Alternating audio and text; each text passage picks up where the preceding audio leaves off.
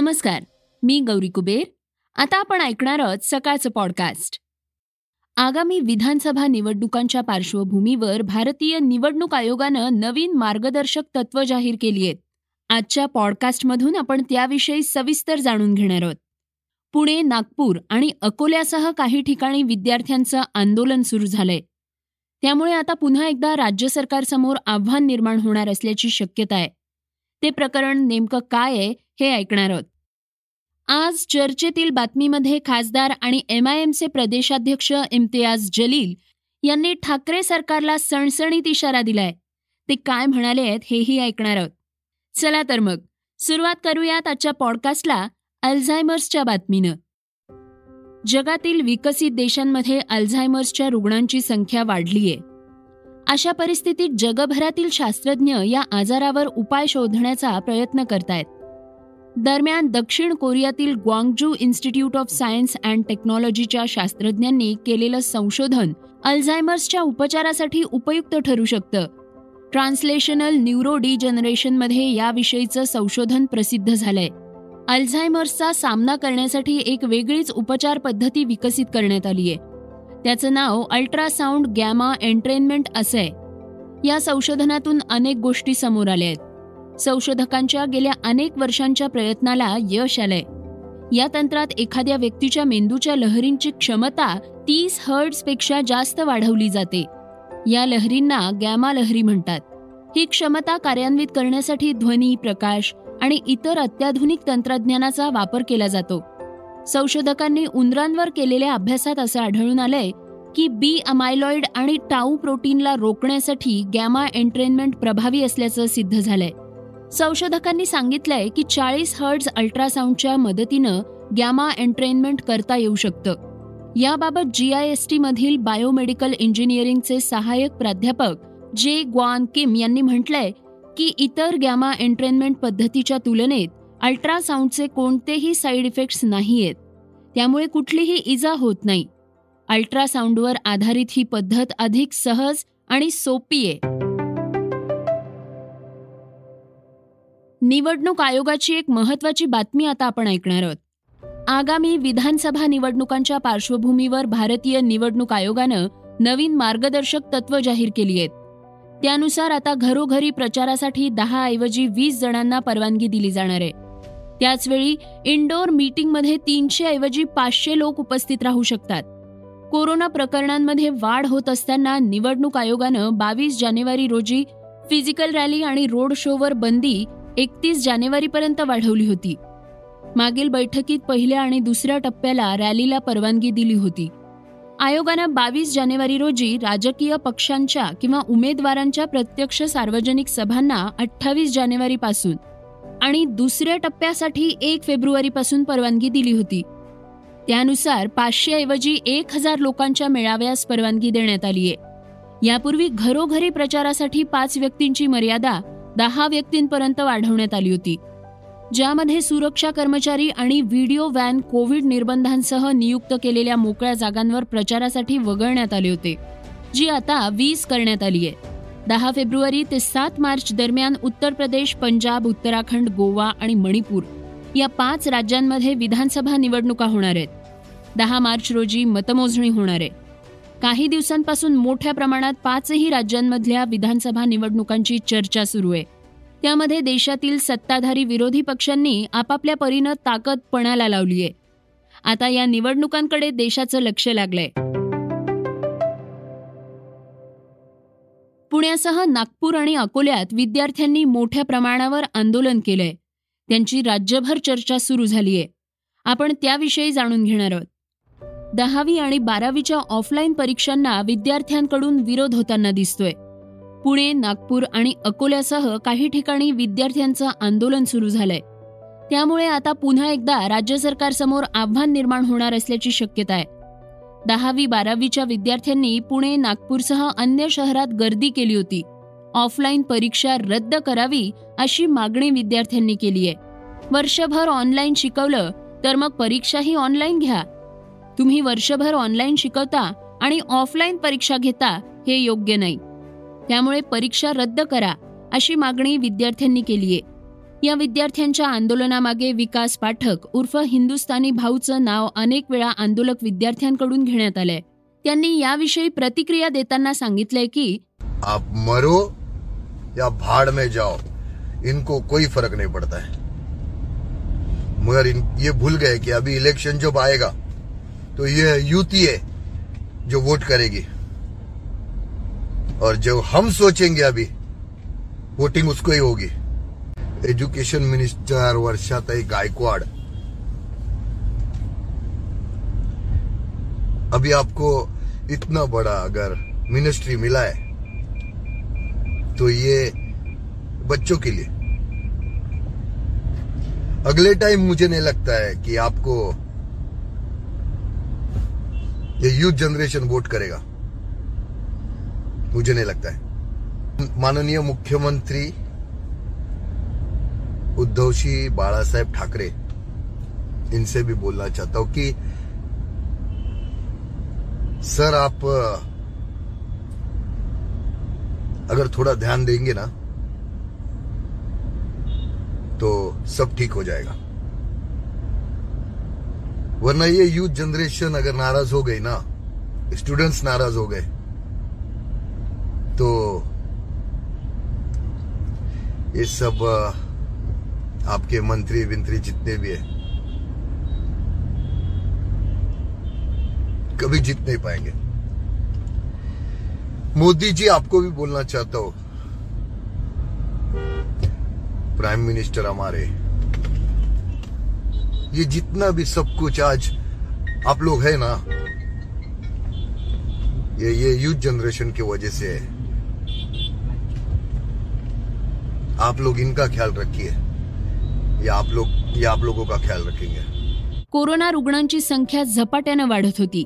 त्यामुळे वर्षभर शाळा या ऑनलाईन होत्या. ऑनलाईन शिक्षण देण्याच्या प्रक्रियेत ग्रामीण आणि मागास भागातील विद्यार्थ्यांना ऑनलाईन पद्धतीनं शिक्षण घेता आलेलं नाही.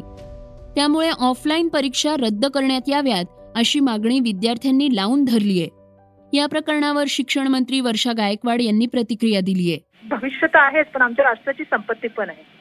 आणि एक गोष्ट ते बोलत होते की आता कोविड आहे तर मी आता आता मी त्यांना माहीत नाही कदाचित. मी ऑन द वे रस्त्याने चाललेले आहे आणि मी कंदोरीला चालले नवी मुंबई प्रश्न असा आहे माझा त्यांनी जे प्रश्न विचारला आज मुलं जी रस्त्यावर आली आहेत आज करोनाची परिस्थिती असताना मुलं एवढ्या मोठ्या म्हणजे मुलं जी रस्त्यावरती आली हे. बरोबर आहे का? आम्ही शाळा सुरू करत असताना आम्ही पूर्णपणे एसओपी तयार केला. प्रत्येक ठिकाणी आम्ही शाळा सुरू करत असताना तिथं स्थानिक परिस्थितीचा अभ्यास केला तिथं स्कूल मॅनेजमेंटला तिथं लोकल बॉडीशी चर्चा करण्याचं काम केलं. परीक्षा घ्यायचा निर्णय घेत असताना तिथल्या सगळ्या एक्सपर्टींची तिथल्या तज्ञांची चर्चा करून मग आम्ही ह्या परीक्षा कशा घेतल्या गेल्या पाहिजेत कशा तऱ्हेने मुलांचं पुढच्या वर्षीचं नुकसान झालं पाहिजे याचं प्लॅनिंग करतो ऑनलाईन शिक्षण दिल्यानंतर ऑफलाईन परीक्षा घेणं योग्य नाही. त्यामुळे विद्यार्थ्यांच्या जीवाशी खेळू नका असं सांगत दहावी आणि बारावीच्या परीक्षा रद्द करण्याची मागणी विद्यार्थ्यांनी केली आहे. आमदार बच्चू कडू यांनी या आंदोलनाप्रकरणी विद्यार्थ्यांचे कान टोचले आहेत ते म्हणाले म्हणजे पुऱ्या विद्यार्थ्याचं म्हणणं असं म्हणणं चुकीचं होईल. मला वाटते मीडियानं ते पाहिलं पाहिजे. मीडियानं पन्नास विद्यार्थी नागपुरात जमा झाले आणि त्यांनी मागणी केली म्हणजे नागपुरात दोन लाख विद्यार्थी आहे. त्यांचा विचार तुम्ही घेतला का? नाही घेतला. त्याची तपासणी करणं फार महत्त्वाची आहे. म्हणून पन्नास साठ शंभर दोनशे विद्यार्थी रस्त्यावर येणार ते सांगणार ऑनलाईन घेऊ नका. ते म्हणता परीक्षाच घेऊ नका. उद्या ते असं म्हणाल तुम्ही शाळाच भरू नका. असं नाही होणार आहे. बऱ्याच लोकांच्या आम्हाला पण मागण्या येत आहे. आणि त्यांचं असं म्हणणं आहे का एक तर परीक्षेला वेळ द्या. उशिरा परीक्षा द्या म्हणजे आमचा अभ्यास होईल. अशा मागण्या आहेत. बऱ्याच विद्यार्थ्यांचं ज्यांचा अभ्यास झालेला आहे ते म्हणतात परीक्षा घ्या कारण या पद्धतीनं जर गेलं तर मला दहावीमध्ये जे नव्वद टक्के मार्क होते याच्यातून आम्हाला सरासरी जे भेटन ते फार कमी भेटन. ह्या सगळा विचार करावा लागेल ना. कोणा या एखादी मागणी केली मीडियानं ते धाडाव दाखवलं म्हणजे ते सत्य असते असं खरं नाही आहे. आता आपण जाणून घेणार आहोत आजच्या वेगवान घडामोडी. अमेरिकेचे राष्ट्राध्यक्ष जो बायडन यांनी तालिबानला आता थेट इशारा दिलाय. अमेरिकेनं त्यांचं सैन्य अफगाणिस्तानमधून मागे घेतल्यानंतर तिथं तालिबाननं ताबा मिळवलाय. सध्या अफगाणिस्तानमधील परिस्थिती बिकट अशी आहे.